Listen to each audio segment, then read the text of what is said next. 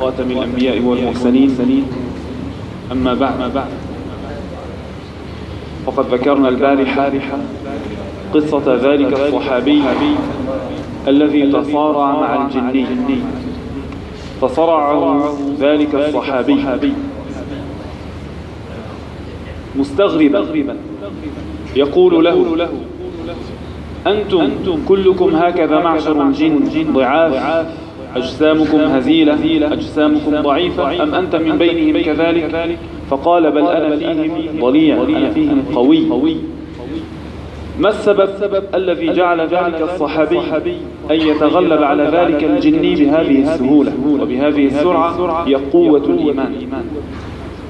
متى كان الإنسان متمسكا بحبل الله معتصما بالله سبحانه وتعالى مع الله فإنه لن يقوى عليه شيء.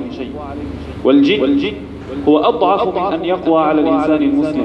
فالله سبحانه وتعالى لن يجعل للكافرين على المؤمنين سبيلا ولن يجعل للجن سلطان على الذين آمنوا وعلى ربهم يتوكلون. فسئل عبد الله بن مسعود راوي هذا الحديث. أهو عمر؟ يعني ذلك الصحابي الذي صرع ذلك الجني هل هو عمر؟ عمر بن الخطاب؟ قال ومن عساه أن يكون. يعني مين بيكون غير عمر بن الخطاب رضي الله عنه؟ الذي يقوى على ذلك الجني ويصرعه لأن عمر من أهل الحق من أهل الإيمان من أهل الثبات. يقول النبي صلى الله عليه وسلم إيه يا ابن الخطاب؟ ما سلكت فجا إلا وسلك الشيطان فجا آخر. الشيطان يهرب يهرب من عمر بن الخطاب. يخاف من عمر بن الخطاب رضي الله عنه. فكانت كانت النتيجة أنه علمه آية الكرسي وقال له لا تقرأ في بيت فيه شيطان إلا خرج. هذه من فضائل آية الكرسي. وأيضا قصة أخرى. مع الجن تبين أيضا فضل آية الكرسي. فالإنسان المسلم يملك سلاحا سلاحا فتاكا ضد الشياطين. ألا وهو آية الكرسي. والحديث في البخاري. عن أبي هريرة رضي الله عنه قال أوكل النبي صلى الله عليه وسلم لسيدنا أبي هريرة حفظ زكاة رمضان. وهو يحرسها زكاة رمضان إذا برجل يحث من الطعام يأخذ من الطعام يريد أن يسرق منه. فأوقفه أبو هريرة ومنعه وقال لأرفعنك إلى رسول الله صلى الله عليه وسلم. تسرق من الطعام لازم أخذك لعند النبي صلى الله عليه وسلم حتى يحكم بك. فقال لي فقال له إني شديد الحاجة ولي عيال يعني أنا إنسان معتر فقير عندي عيال بدي أخذهم هالأكلات. ف رحم أبو هريرة ورق له فتركه. فلما كان من الصباح قال له عليه الصلاة والسلام ما فعل أسيرك يا أبا هريرة؟ ولم يكن موجود. النبي صلى الله عليه وسلم لم يكن موجودا ولكن أتاه الخبر من السماء بما حصل بين أبي هريرة وبين ذلك الرجل. قال ما فعل أسيرك يا أبا هريرة؟ قال قال لي بأنه ذو حاجة وله عيال فرحمته وخليت عنه. قال ألا إنه قد كذبك وسيعود. يعني بيرجع يجي مرة ثانية فيقول أبو هريرة لقد علمت أنه سيعود من قول رسول الله صلى الله عليه وسلم الذي لا ينطق عن الهوى.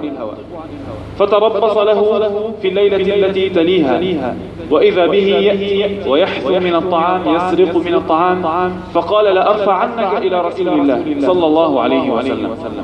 وعدتني البارحة أو رققت لك البارحة وخليت عنه وخليت سبيلك لأرفعنك الآن إلى رسول الله صلى الله عليه وسلم. فبدأ يشكو له أنه رجل ذو حاجة كثير العيال ويريد أن يأخذ هذا الطعام إلى أولاده. فرق له أبو هريرة مرة أخرى وخلى سبيله. فلما كان من الصباح قال له عليه الصلاة والسلام ما فعل أسيرك البارحة يا أبا هريرة؟ شو عملت أنت وياه؟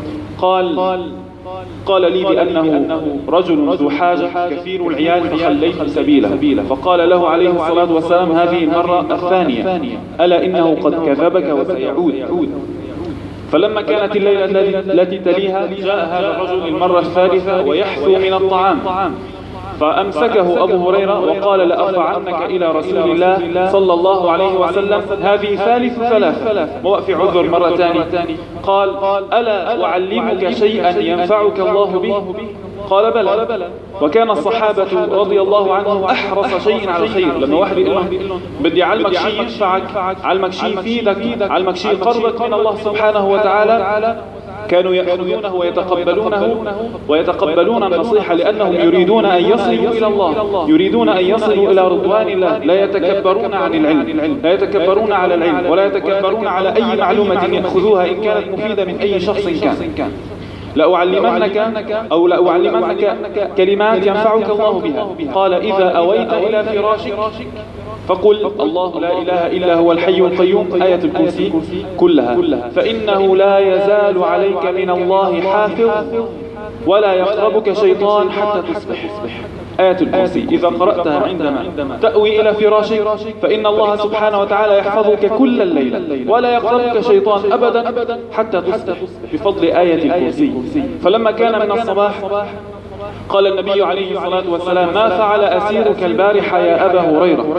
فقص له الخبر وقال علمني زعم بأنه يعلمني كلمات ينفعني الله بها. قال وما هي؟ قال آية الكرسي تقولها إذا أويت إلى فراشك فإنه لا يزال عليك من الله حافظ ولا يقربك شيطان حتى تصبح. قال ألا إنه قد صدقك وهو كذوب من طبعه الكذب الجن يكذبون والكذب عندهم سجية وطبع. ولكن في هذه الحالة صدقك والأصل فيه أنه كذوب كذب على أبي هريرة مرتان ما حيرجع ثم يعود. ويقول النبي صلى الله عليه وسلم عن الجن أنهم يصعدون إلى السماء ويأتون بالخبر وينقلون الخبر إلى أوليائهم في الأرض ومعه مئة كذبة.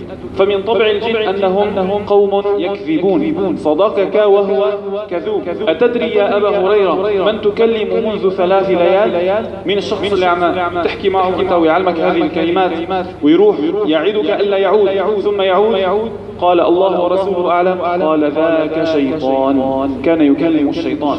فتعلم منه هذه الآية لأنه يعلم أن هذه الآية هي شديدة عليه ذلك الشيطان.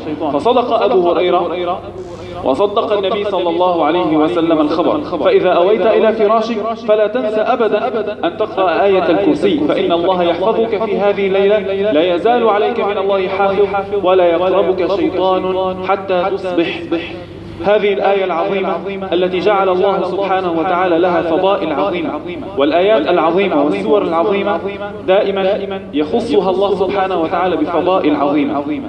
ذكرنا فضلها بأنها تحرس الإنسان من الشيطان وتحرس البيت من الشيطان وتحرسك في الليل من الشيطان ويوكل الله سبحانه وتعالى بك حافظ منه يحرسك من كل سوء هذا في العاجل هذا في الدنيا وفضلها في الآخرة. فضل عظيم أيضا يقول النبي صلى الله عليه وسلم من قرأ آية الكرسي دبر كل صلاة مكتوبة بعد الفجر بعد الظهر بعد العصر إلى آخره. من قرأ آية الكرسي دبر كل صلاة مكتوبة ما هو جزاء عند الله سبحانه وتعالى؟ لا يمنعه من دخول الجنة إلا الموت. يعني إذا حافظ على آية الكرسي بعد كل صلاة فهو من أهل الجنة. ولا يمنعه من دخول الجنة إلا أن يموت لأن الإنسان لا يدخل الجنة وهو حي.